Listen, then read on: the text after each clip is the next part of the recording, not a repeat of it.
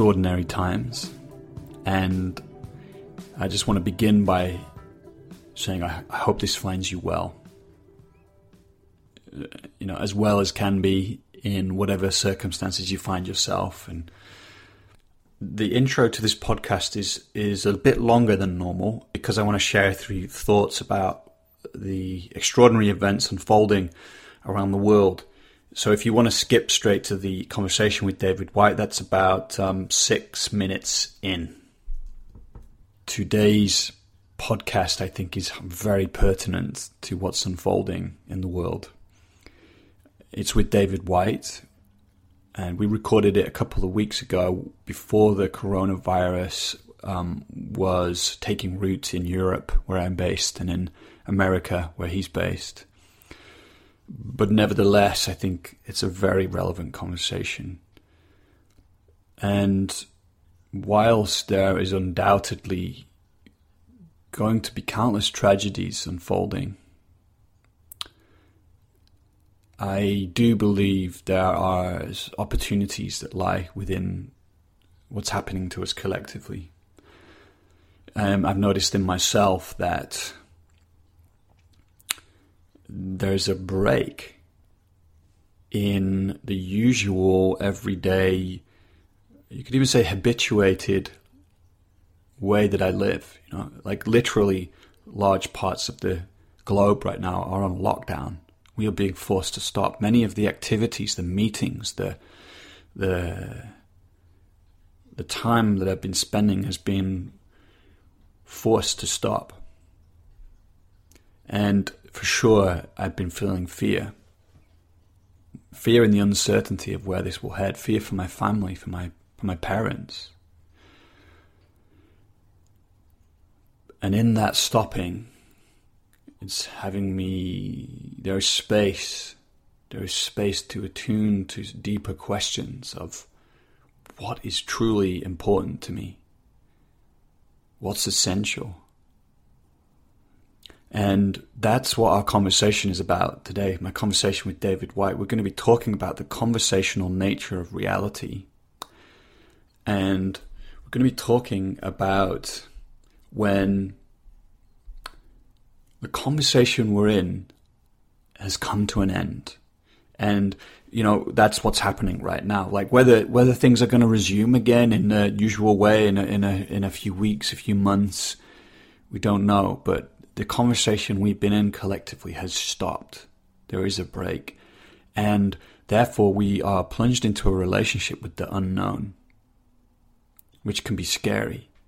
But it's also the place where we can make contact with the new conversation, a new courageous conversation that wants to emerge. And that's the opportunity I feel in these times because of the enormity of what's taking place. Collectively, we may be um, forced into that relationship with the unknown in a way that new conversations begin to emerge. And as coaches, many of our clients come into coaching because the conversation that they've been in has come to an end. It's run its course. It's it's stale. The life has drained out of it. And talk about the conversational nature of reality. If I as I go into the supermarket and I see the vegetable section empty and I see the people walking around with a look of bemusement on their face and I feel what it does to me. That that is um, you know, I, part of me wants to withdraw and, and look at this through my rational lens, you know. But there's an invitation to plunge into uh, full participation with what's unfolding. These are soul making times. So can we feel this crucible, the intensity of the of the pressure and what that evokes in us and that question, who do I choose to be in response, is incredibly powerful. So, what do I want to say? Well, I just want to come back to our appreciation of you as a, as a global community of coaches that can support people in these times to to begin to find center again, to move out of the potential reactivity, to find center, to find connection with that deeper conversation that wants to emerge. A few words about David Whyte if you don't know who he is. Well, first of all, let me say he is a transformational speaker. Uh, he, le- he recently led a session in one of our programs, and um, the, the, the, silence in the air was palpable. People were in tears at the end of the session. Um, he is um, a poet and um, the author of nine books of poetry and four books of prose holds a degree in marine zoology, has some amazing stories about his trips to the Galapagos Islands. And reading his biography here, he has, his life as a poet has created a readership and listenership in three normally mutually exclusive areas the literate world of readings that most poets inhabit, the psychological and theological worlds of philosophical inquiry, and the world of vocation, work, and organizational leadership.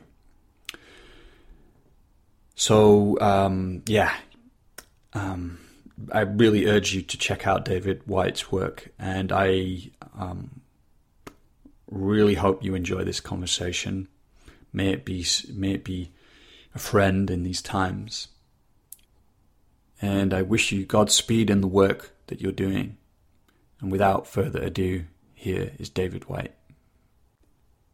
So, David, it's uh, wonderful to be with you today. Um, I've just enjoyed our pre conversation exchange very much. We're both from the north of England, so maybe we'll touch back into that um, uh, as we speak. But um, I'd love to, of course, the, this um, this body of work you brought into the world around the conversational nature of reality, I think, is fundamentally crucial for our times. Like, um, um, perhaps it al- al- always was. Like, but um, I'm sure it's something about these times where uh, this way of being in the world seems so pertinent. And um, I'm going to do a, a, poor interview thing. I'm going to I'm going to pose two questions and and see which one you go for first, and maybe you end up answering both. But I um, and we'll talk about what the conversational nature of reality is. But what do you feel?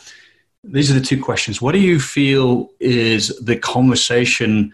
Um, that we need to be stopping in order to to you know open to the the new conversation that wants to find us as a species on the planet right now. So that's that's the, the first question. And the yeah. second one I'm curious is like how that is for you right now, you know? Like yeah. are you in your journey, are you feeling like I'm I'm uh, there's a conversation that's wanting to end in order to allow something to, to come in? Yes. Well, I think uh, that um, one of the conversations we're stopping is one that our great, um, our great uh, theological and religious and artistic and contemplative traditions have been asking us to stop from the beginning of human consciousness, and that's placing your identity in the peripheral strategic mind, which is always um, comparing, always competitive, and always naming things too early. And uh, there's a reason for uh, that that competition and for that uh, sense of being besieged, and that's evolution and survival. But it's not it's not a part of the mind that can grant you any happiness nor allow you to be generous uh, and give others uh, the same benefit of the doubt that you wish for yourself.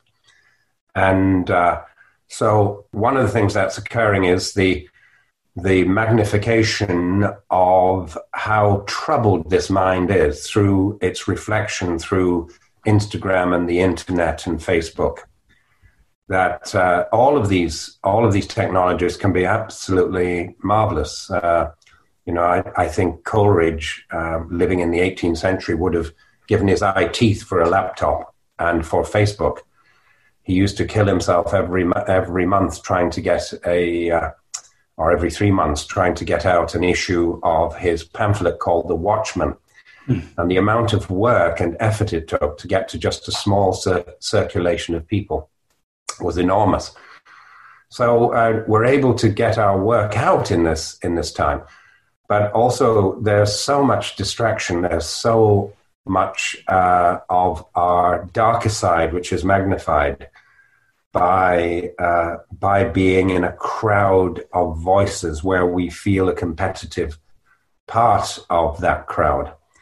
Um, so the invitation is to is to go through uh, this timeless uh, process of radical simplification and to uh, to find a, a much simpler way of living amidst all of the temptations and technologies and peripheries of existence that are proliferating right now.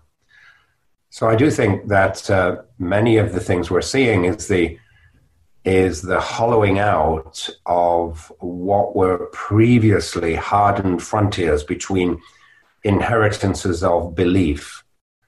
Um, and there's an understanding, I think, amongst youth most especially, that the most tedious thing you can find out about, about another person is what they believe. Yeah.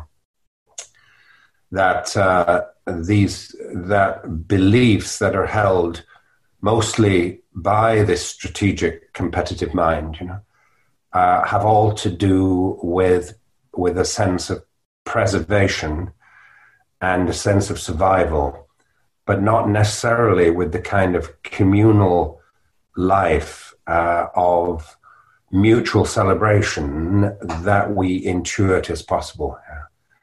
And that comes from another more imaginative, more artistic mind that lives at the center of a human being. And in my tradition, in the poetic tradition, it's, it's called the poetic imagination. We tend to think of the, of the imagination as this ability to think up new things. But having mentioned Coleridge, Coleridge and Keats would have said no, that the ability to, to think up new things uh, is, uh, is the secondary imagination or the fancy, as Coleridge would have called it. Mm. Primary, the primary imagination is the ability of an individual or a group of people who are working in an imaginative way to rest into the central tonality of the pattern. And that might be an image, as in imagination, but it also could be a, a spoken voice, you know it can be a bodily feeling. And the understanding is if you get to the center of the pattern, all of the qualities at the periphery that previously felt as if they were besieging you and attacking you suddenly align in a constellation of belonging. And this is, you know, this gets quite close to what's called in the tradition, uh, in the Buddhist tradition, enlightenment but not enlightenment as uh, as a received platform where you're suddenly immune to the losses and difficulties that every other human being experience.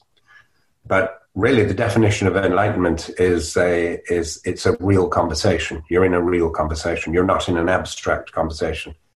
You'll still feel grief. You'll still feel loss. But you won't feel the distance from it. You'll have it fully as your own and part of your own way forward. you you yourself become a conversational part of the conversational nature of reality. Could you say something about how you experienced that? I get this sense of um, a, a, really radical shift, you know, out of that superficial or the, the peripheral mind into something much more fundamental, which um, perhaps as a as a phenomenological experience is quite different. Um, this you know this uh, uh, this poetic imagination and that, that can then create this sense of alignment. What's what's that like for you? Like, well, it feels like a kind of take no prisoners experience of reality. It's very very um, it's very very grounded, and yet at the same in the moment and yet creates this astonishing relationship with all those who have gone before and with the horizon to which you're on your way. Yeah. I always feel coming to ground in your body, in your life, in your circumstances, yeah, in your voice, in your artistry, even if you're just beginning that artistry, coming to ground in all those things strangely creates a real horizon in your life.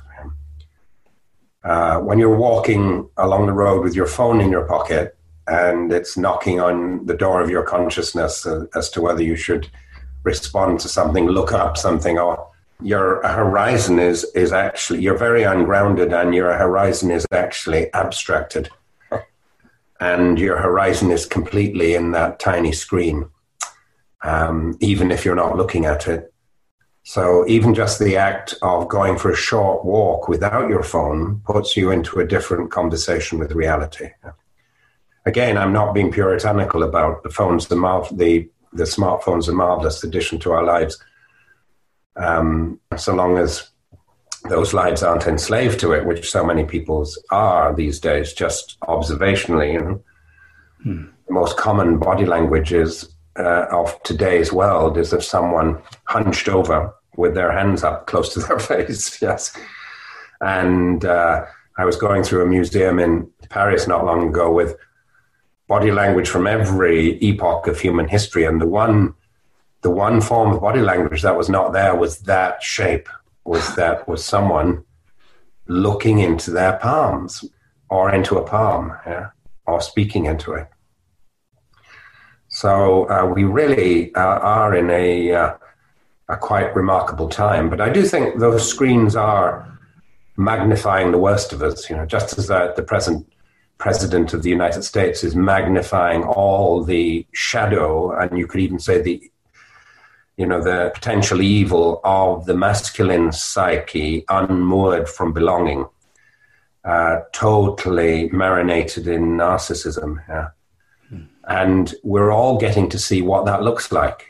I have a line from a poem called The Journey, which is sometimes everything has to be uh, inscribed across the heavens. Sometimes everything has to be inscribed across the heavens. So you can find the one line already written inside you. Sometimes everything has to be inscribed across the heavens.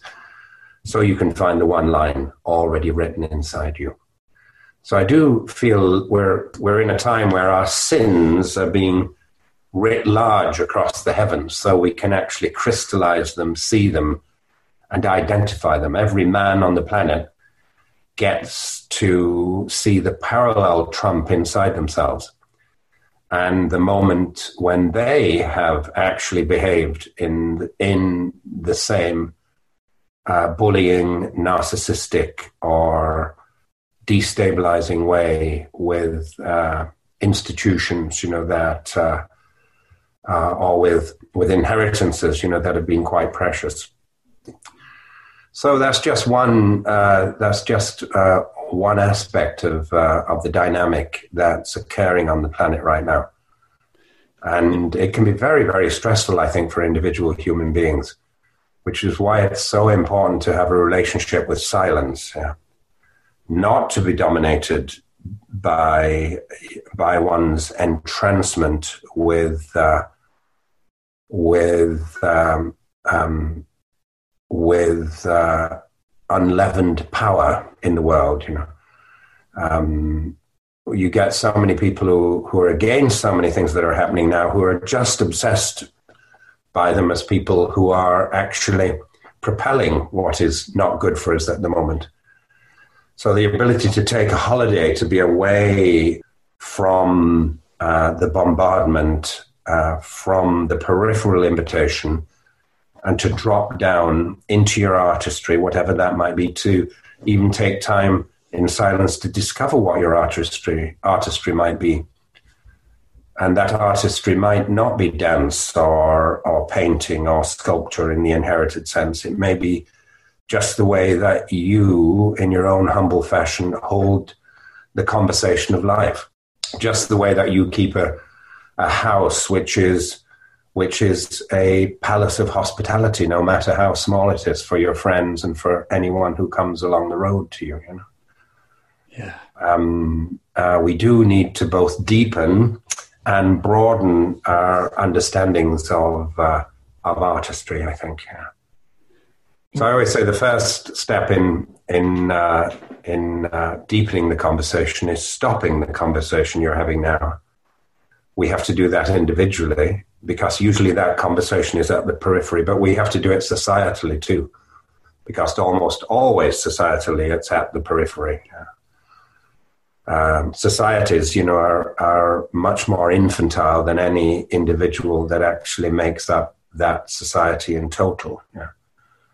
So it's up to each of us to actually be a parent to our infantile society to be able to mature it, mature it into its next uh, level of emancipation, you could say. Yeah. Uh, but you can't do that without a, a proper relationship with the center, with silence. Yeah.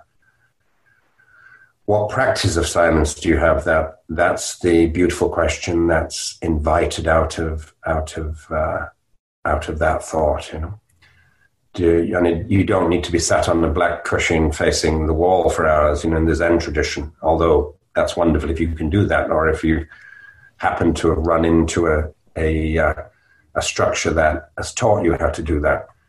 But you can also have a marvelous relationship with silence just going for a walk by yourself or with your dog, yeah. Uh, just leaving your phone behind, uh, just sitting with a cup of tea without reading anything or having to look up something, letting the world come and find you there's a piece I, I wrote called Everything is Waiting for You, and it looks at this very ancient intuition that uh, that we're constantly naming things too early because we're afraid of the world. And by naming it, we stop it from becoming fully itself. Because the world is a very frightening place, actually. And human beings can't quite believe what is involved in just even the most everyday life, you know, the amount of loss and disappearance and grief, which is our lot as individual human beings. And so every human being at one time or another turns away from the conversation and turns away from the intimate invitation at the center of a marriage, for instance, where you're not only trying to get to know the stranger that you're living with, but the stranger who you are getting to know through getting to know inside yourself that you are getting to know through getting to know your partner. Um, mm. All of these things are kind of robustly vulnerable invitations. And so every human being, I think, almost has the right to say, I'm not going to have that conversation. Thank you very much. You know, mm. I'm going to live at the periphery. I'm going to name things in ways that keep them at a distance. Know? So the only way you can stop that naming is to have a practice of silence whereby the world comes and announces its name to you. And in the Zen tradition, this was embodied by a statement of Dogen Zenji, the great 13th century Zen teacher, when he said, If you go out and confirm the 10,000 things, this is delusion. If you name everything and think you know what you've named. You know? If you go out and confirm the 10,000 things, this is delusion. If the 10,000 things come and confirm you, this is enlightenment. If you go out and confirm the 10,000 things, this is delusion. If the 10,000 things come and confirm you, this is enlightenment. Yeah. If things are allowed to announce their own names, if you're your wife or your intimate partner is allowed to say their name, not the one you've projected upon them. Yeah. This is enlightenment. Again, it's actually a description of a real conversation, not some abstracted place where you're going to have power over everything and everyone and have the right answer for everything. But just the fact that you're actually here and someone else is here and it's not a projection. You're actually listening. You're, you've got a watchful heart, as Derek Mahon, the great Irish poet, would say. So I wrote this piece as a kind of reminder to myself of that conversational nature of reality, and it's called Everything is Waiting for You. Your great mistake is to act the drama as if you were alone. Your great mistake is to act the drama as if you were alone as if life were a progressive and cunning crime with no witness to the tiny hidden transgressions. Your great mistake is to act, act the drama as if you were alone, as if life were a progressive and cunning crime with no witness to the tiny hidden transgressions. To feel abandoned is to deny the intimacy of your surroundings. Surely, even you at times have felt the grand array, the swelling presence, and the chorus crowding out your solo voice. You must note the way the soap dish enables you, or the window latch grants you freedom. Alertness is the hidden discipline of familiarity. The stairs are your mentor of things to come. The doors have always been there to frighten you and invite you. And the tiny speaker in the phone is your dream ladder to divinity. Put down the weight of your aloneness and ease into the conversation. The kettle is singing even as it pours you a drink. The cooking pots have left their arrogant aloofness and seen the good in you at last. All the birds and creatures of the world are unutterably themselves. Everything, everything, everything is waiting for you. The, door, the doors are your mentor of things to come. The stairs are your mentor of things to come. The doors have always been there to frighten you and invite you. And the tiny speaker in the phone is your dream ladder to divinity. Put down the weight of your aloneness and ease into the conversation. The kettle is singing even as it pours you a drink. The cooking pots have left their arrogant aloofness and seen the good in you at last. All the birds and creatures of the world are unutterably themselves. Everything, everything, everything is waiting for you.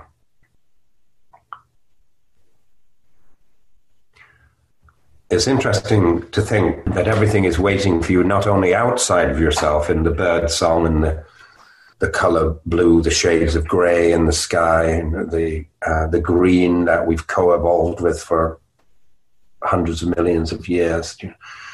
Um, but that there's actually an inner horizon, an inner landscape, which is also speaking to you and inviting you, and that we live our conversational identity is actually stretched between these two poles. Um, there's a great line by the by the German-speaking poet Rilke. Actually, uh, he he said, "Stretch your well-disciplined strengths between two opposing poles, because inside human beings is where God learns." Stretch your well-disciplined strengths between two opposing poles, because inside human beings is where God learns. Now, whether you believe in God or not, it's really saying that whatever is a larger context than you is actually uh, is actually learning about you is actually you are actually revealing yourself to the world and enlarging the conversation in ways that you hadn't before. And uh, there's a great welsh mystic henry vaughan uh, he lived in the 1600s and uh, he talked about this in inner landscape as a deep but dazzling darkness. It's deep because it's foundational. It's dazzling because it's actually hard to get below. To begin with, it just reflects your surface personality. You have to actually go through a kind of undoing, a kind of falling. And we know the experience of falling in love uh, in the outer world with another person, with a landscape, with a city, with a work. Uh, but our great theological traditions have un- understood, you know, that there's an equal kind of undoing which needs to happen in order to fall in love with yourself. Yeah? And it literally is like dropping, uh, dropping down into the body and being caught by something else, which is always the experience of the lover, actually of undoing your your uh, your logical faculties so that you can be caught by other powers in the world. And so to think that we live out this astonishing uh, conversation between the invitation of the outer horizon, all the beautiful landscapes in the world that are pilgrim landscapes that are inviting us out, you know, whether you have a religious imagination or not, you know if you have a great desire to go to Hawaii and it uh, and it occupies a dreamlike reverie in your mind, then that is something that's going to enlarge you if you follow it with sincerity. And it doesn't matter whether you have religious nomenclature for, uh, for it or not. So it's interesting to say, how would I, how would I go on holiday inside myself? You know? How would I, how would I go on pilgrimage inside my own body, uh, in my sense of self?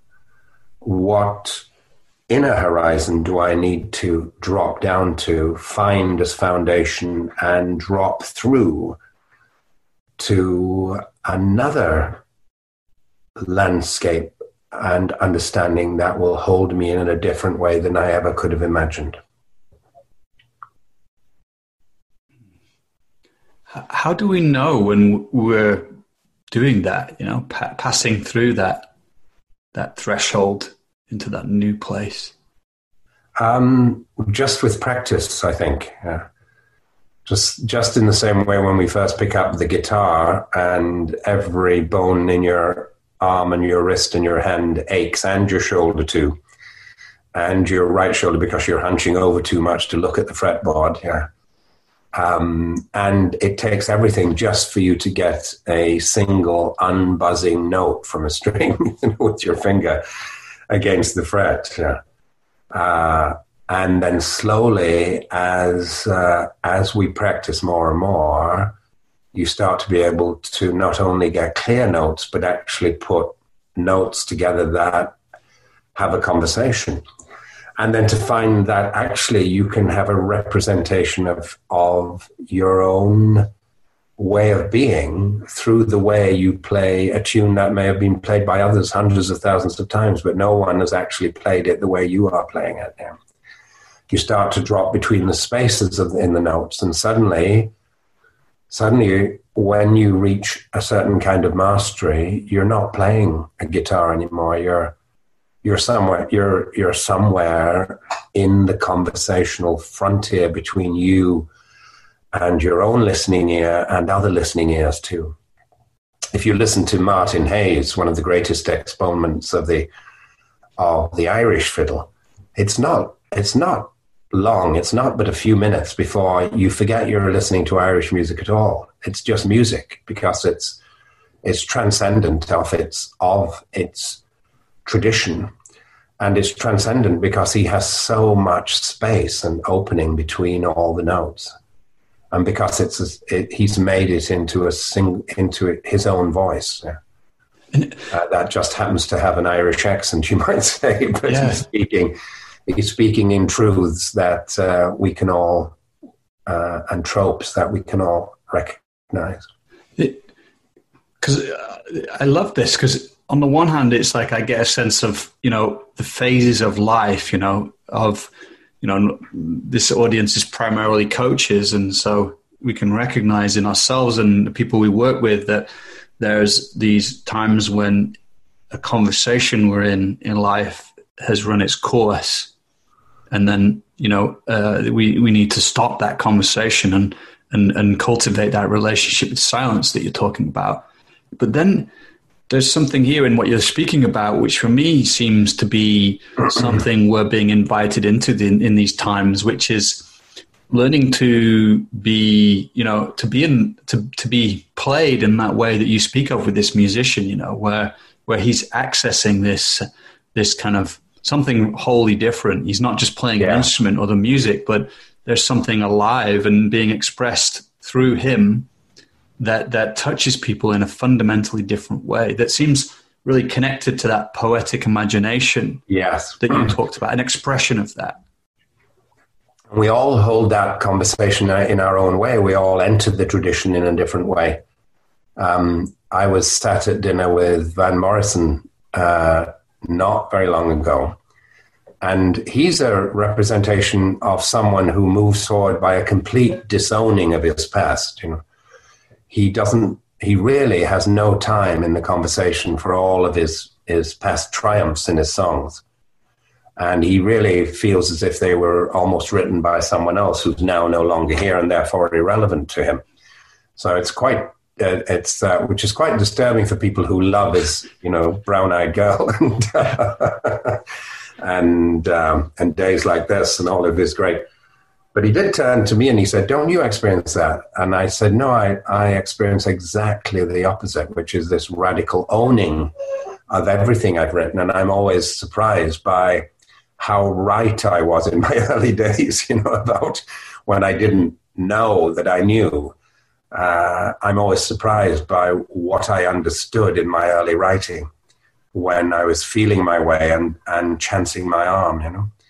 Um, and um, but that's Van's way, and he couldn't be an artist in any other way. And though at the dinner table people were trying to persuade him that he really should love his earlier work, uh, that uh, is not Van's way of being courageous in his art. Yeah.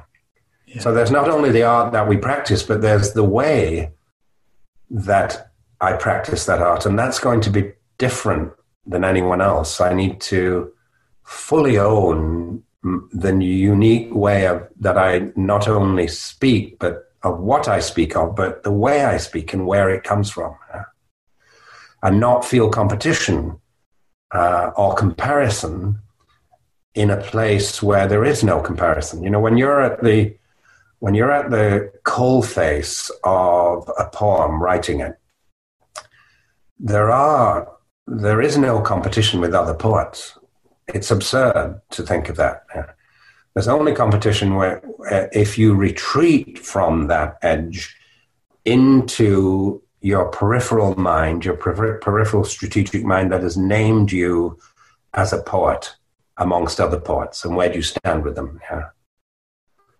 Well, I think you know one of the probably one of the radically artistic undoings that has to take place in coaching is for you to let go of the name you've given yourself as coach. Absolutely. Yeah. Yeah. So that in the heart of the alchemical exchange, uh, you allow for a certain kind of unstructured wildness which comes from what you recognize as your artistry, actually, which does not follow rules. Yeah. For some artists, you, you own your past and everything you've written right to the beginning. That's my way. For a Van Morrison, you disown everything you've done and you and you you live completely and utterly in the present because that's the way you're made here could I share a, a, a very quick experience yeah. that I think speaks to? I, I, I, love what you're saying, and um, yes. So I was with a potential client, and we were just. I, I, love to dive in with them and and say like, well, let's find out if we can work together, you know. Um, and um, in that conversation, there was a point where everything changed. And that was the point where I said, you know what? I, am going to throw away right now my identity as a coach because yeah. it felt too small. I, you know, I'd been playing and I, and I, I tried to throw away my identity as a coach often, but in this conversation, I'd been playing that role. And yeah. as soon as I threw it away, we dropped, you know? and and I, my eyes were shining, you know, and I was like, yeah, I, I was I was um, almost on the edge of tears, you know, yeah, and um, and she was too, you know, something was evoked inside of her, and um, and it was an incredible conversation, and the one that we'd never, I think, well, she said she'd never had before, you know, she she's a woman who'd done a lot of developmental work, and the old conversation we're in just felt stale, and that was the point yeah. where I was like, this, what's happening? So there's yeah. a lovely encapsulation of what you just described in uh, Patrick Kavanagh Kavanagh poem. It's a poem called "The Self-Slaved," but the uh, the powerful lines are: "Me, I will throw away, me sufficient to the day." The sticky self that clings adhesions on the wings to love and adventure. Me, I will throw away. Me, sufficient to the day, the sticky self that clings adhesions on the wings to love and adventure. To go on the grand tour, a man must be free from self necessity. To go on the grand tour, a woman must be free from self necessity. I'm sure he would write too if he was writing today. Me, I will throw away. me sufficient to the day, the sticky self that clings adhesions on the wings to love and adventure. To go on the grand tour, a man must be free from self necessity. It's uh, in Kavanagh's mind, uh, just to be sufficient to the day is a tragedy, just to get through your to do list. Yeah. Um, the great tragedy of the to do list is it was put together by the person you were yesterday. and, uh, so, yes, as a structure, but uh, just an indication as to what really needs to happen in a day. Yeah. To drop down below the besieging periphery to another horizon. Yeah. Perhaps I could just finish uh, with a piece. I realize we're coming towards a uh, towards the uh, the end of our exchange here, Joel. Yeah, sure. And uh, this is a piece called uh, um, "The Bell and the Blackbird" from a recent book of that name. Uh, it's also in my compendium, David Whyte Essentials. But it takes this image, which is very powerful in the Irish tradition. I, this image that is very powerful in the Irish tradition of a of a monk standing on the edge of the of the monastic precinct in the early uh, Christian days of the Irish Church, you know, eighth, ninth, uh, well, fifth, sixth, seventh, eighth, ninth century in Ireland.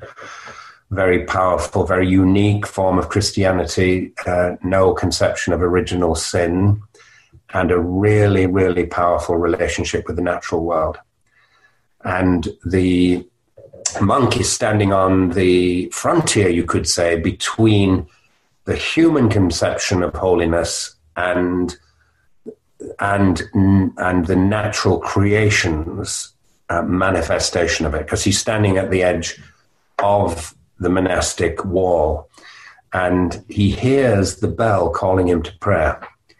And in the story, he says to himself, That's the most beautiful sound in the world, which is the call to silence, to another context that is not your own, to a deeper foundation inside yourself. But then at the same time, he hears the call of the blackbird from beyond the wall, out in the fields and the woods, untrammeled by human understanding. And in the same instant, he says, and that is also the most beautiful sound in the world. And he stands there not knowing which way to go, actually. And uh, it's, it's a kind of Zen koan in the Irish tradition because that's the story, really.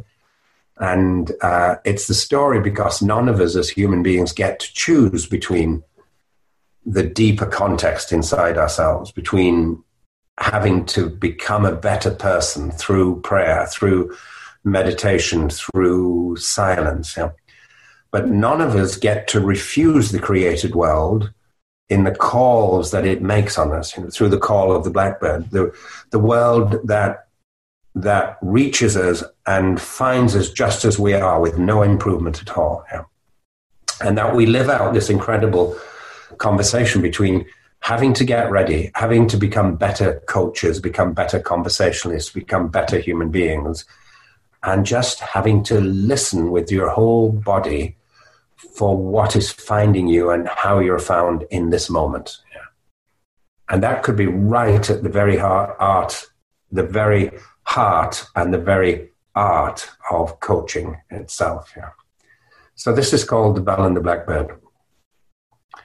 I wrote this. I wrote this poem at this very desk, actually, when uh, I was in a very deep state of concentration and uh, and my wife sounded a meditation bell somewhere behind me, and the bell went right through me just because I was in this deep state of silence. And in the very same moment, the red winged blackbird here in the Pacific Northwest of the United States, which is always the harbinger of spring, suddenly let out this beautiful song oh. from the garden through, through the open French door of my study and I heard them. I heard these two sounds in the way I'd never heard them before through the abstract of the story. So I, I, I, I wrote this piece almost in one go. From well, actually, I did write it completely in one go. from that experience, that echoed this story that I'd known for years and years and years. So this is the bell and the blackbird, the art and the heart of coaching, perhaps. The sound of a bell still reverberating, the sound of a bell still reverberating, or a blackbird, a blackbird calling from a corner of the field, asking you to wake into this life, or inviting you deeper into the one that waits. The sound of a bell still reverberating, or a blackbird, a blackbird calling from a corner of the field, asking you to wake into this life, or inviting you deeper into the one that waits. Either way takes courage. Either way wants you to become nothing but that self that is no self at all. Wants you to walk to the place where you find you already know you'll have to give every last thing away. The approach that is also the meeting itself without any meeting at all. That radiance you have always carried with you as you walk both alone and completely accompanied in friendship by every corner of creation crying, Alleluia.